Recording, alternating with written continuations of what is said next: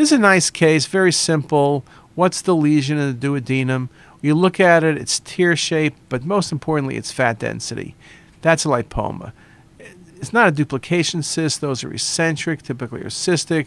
Inverted diverticulum of water density or have air, polyps are, in a sense, this is a polyp, but the best diagnosis, I said, I didn't say what possible diagnosis, I said the best. The best is lipoma based on fat density.